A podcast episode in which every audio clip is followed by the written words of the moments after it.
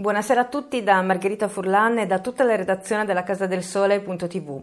Partiamo subito dalla notizia che riguarda la dottoressa Li Menian, virologa e docente in una prestigiosa università di Hong Kong che ha lasciato la Cina per fuggire negli Stati Uniti dove sarebbe sotto protezione. È apparsa la signora nella settimana scorsa in una tv britannica dove ha affermato che il SARS-CoV-2, cioè il virus che causa il Covid-19, sarebbe stato creato da eh, degli scienziati cinesi in un laboratorio. Domenica la dottoressa si è iscritta a Twitter e ieri, lunedì 14 settembre, ha twittato un collegamento a un documento di cui è coautrice insieme ad altri tre scienziati cinesi. Il paper è intitolato esattamente così Caratteristiche insolite del genoma del SARS-CoV-2 che suggeriscono sofisticate modifiche di laboratorio e un probabile percorso sintetico invece di un'evoluzione naturale. Se vi ricordate, lo stesso, anche se non in maniera così dettagliata, aveva affermato il premio Nobel Luc Montagnier lo scorso aprile, così come anche dei ricercatori indiani scrissero un paper sulla natura artificiale del Covid-19 lo scorso febbraio, solo che il loro studio fu rimosso dalla rete dopo due soli giorni di violente proteste, tra l'altro, di molti scienziati. Noi oggi non possiamo risalire all'esatta verità di cosa sia eventualmente successo, anche perché dobbiamo considerare i molteplici viaggi di scienziati, molto, tutti molto ben retribuiti, tra Stati Uniti e Cina di questi ultimi anni. Certamente la tensione tra Stati Uniti e Cina è alle stelle e probabilmente a causa dell'avanzamento di più deep states che litigano tra di loro sulle ultime risorse rimaste e che lucrano alle nostre spalle. Ma Bill Gates, principale finanziatore dell'Organizzazione Mondiale della Sanità, qualcosa ne sa, dato che oggi stesso, in un'intervista al quotidiano La Stampa, ha affermato, tra virgolette, che la pandemia finirà nel 2022. A patto però, dice Bill Gates, che il livello di diffusione della vaccinazione sia almeno pari al 60% della popolazione. Dopodiché, però, aggiungiamo noi in queste condizioni, non ci potrà più essere benessere e nemmeno democrazia. Quello che si preannuncia è un sistema generalizzato di repressione e di razionamento con popolazioni semischiavizzate, perché il superclan ha già vinto. L'unica alternativa è l'autodifesa collettiva e per questo forse siamo ancora in tempo. E adesso ascoltiamo le altre notizie di oggi, martedì 15 settembre. Buona visione.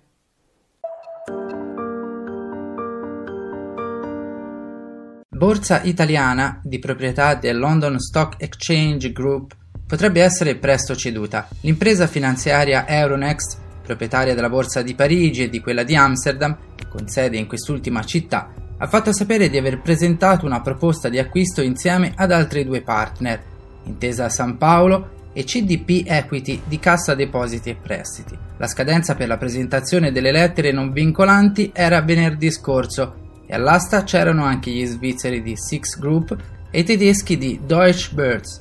Tutti hanno avanzato proposte per l'intero asset italiano, composto da Piazza Affari, MTS, la piattaforma internazionale dei BTP, ed Elite, la società che raccoglie piccole e medie imprese non quotate. Se inizialmente l'affare poteva essere concluso per poco più di 3 miliardi di euro, adesso, con più soggetti interessati, il prezzo potrebbe arrivare a 4 miliardi di euro. Restano appesi ai lampioni i simulacri della democrazia. Il superclan ha vinto.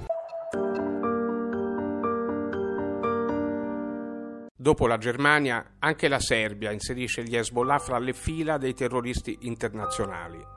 Decisione accolta con favore dal Bahrain, nuovo alleato di Israele.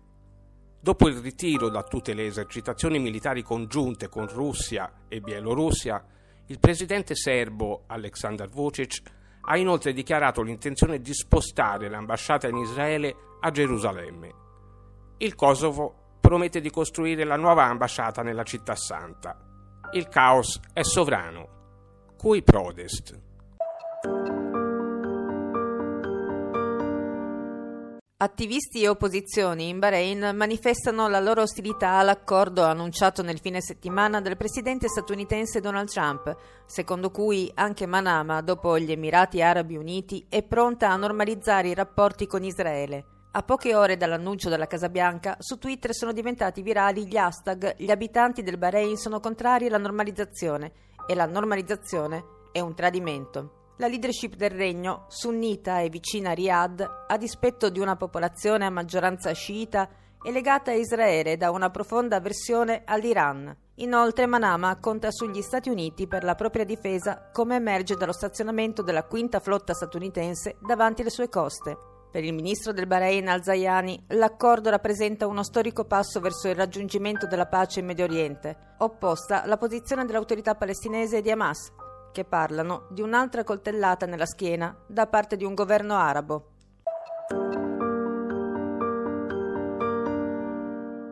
È il primo viaggio all'estero dopo il risultato delle elezioni del 9 agosto, quello del presidente bielorusso Alexander Lukashenko, ed è in Russia. L'aereo presidenziale è atterrato a Sochi, dove Lukashenko era atteso dal presidente russo Vladimir Putin. Netto l'appoggio russo a Minsk, il leader del Cremlino ha annunciato un prestito di un miliardo e mezzo di dollari.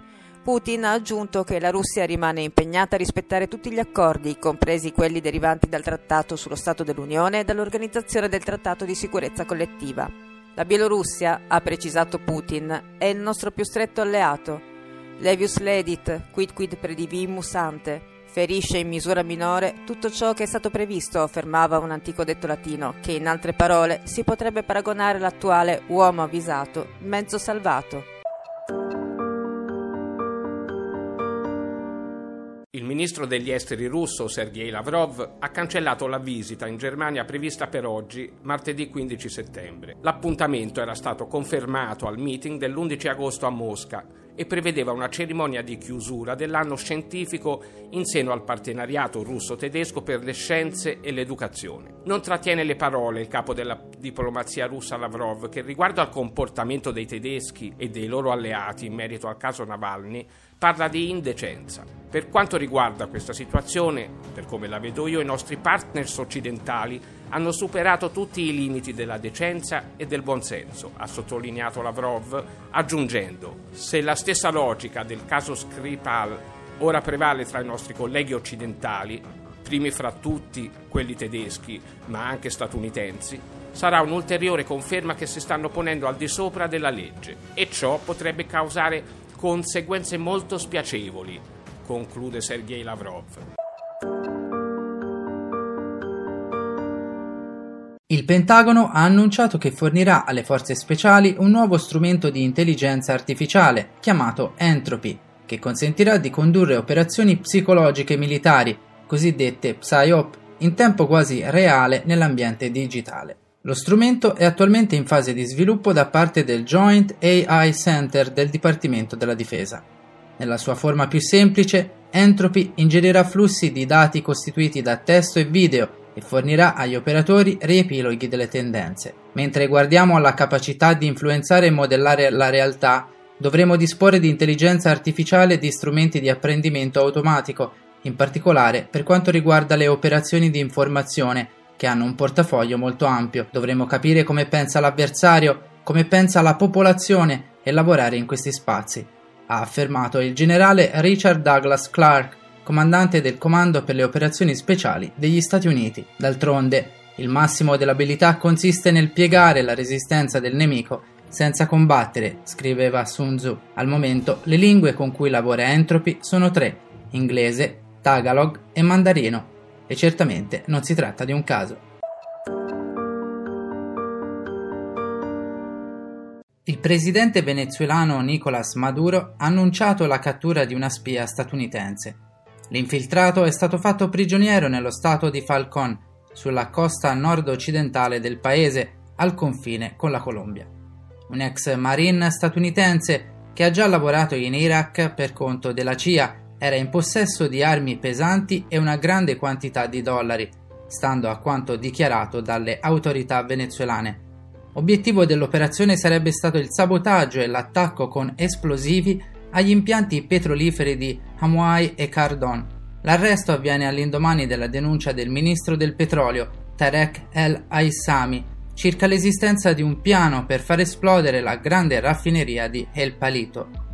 Il mese scorso, due dei mercenari della Silvercorp, compagnia statunitense, Luke Denman e Iran Berry, sono stati condannati a 20 anni di carcere dopo aver ammesso i crimini di cospirazione, associazione, traffico illecito di armi da guerra e terrorismo. Si è tenuta ieri, lunedì 14 settembre, la videoconferenza tra il presidente cinese Xi Jinping e i vertici dell'Unione Europea Charles Michel, Ursula von der Leyen e Angela Merkel, in questo caso presidente di turno del Consiglio dell'Unione Europea. Il presidente Xi ha confermato che verrà raggiunto un accordo sugli investimenti entro la fine del 2020 e ha invitato l'Unione Europea a collaborare per costruire un rapporto stabile di cooperazione strategica al fine di promuovere la coesistenza pacifica tra i soggetti coinvolti. Il Consiglio europeo si riunirà il 24 e il 25 settembre prossimi per decidere la linea in merito a un accordo sugli investimenti che ora Pechino sembra volere in maniera più urgente di Bruxelles. Al tempo stesso, oltre il Tevere in Vaticano, il rinnovo dell'accordo del 2018 sulla nomina dei vescovi sembra cosa oramai fatta. Lo scrive Bloomberg, che parla anche di un possibile approdo all'istituzione di una relazione diplomatica ufficiale tra Santa Sede e Repubblica Popolare Cinese.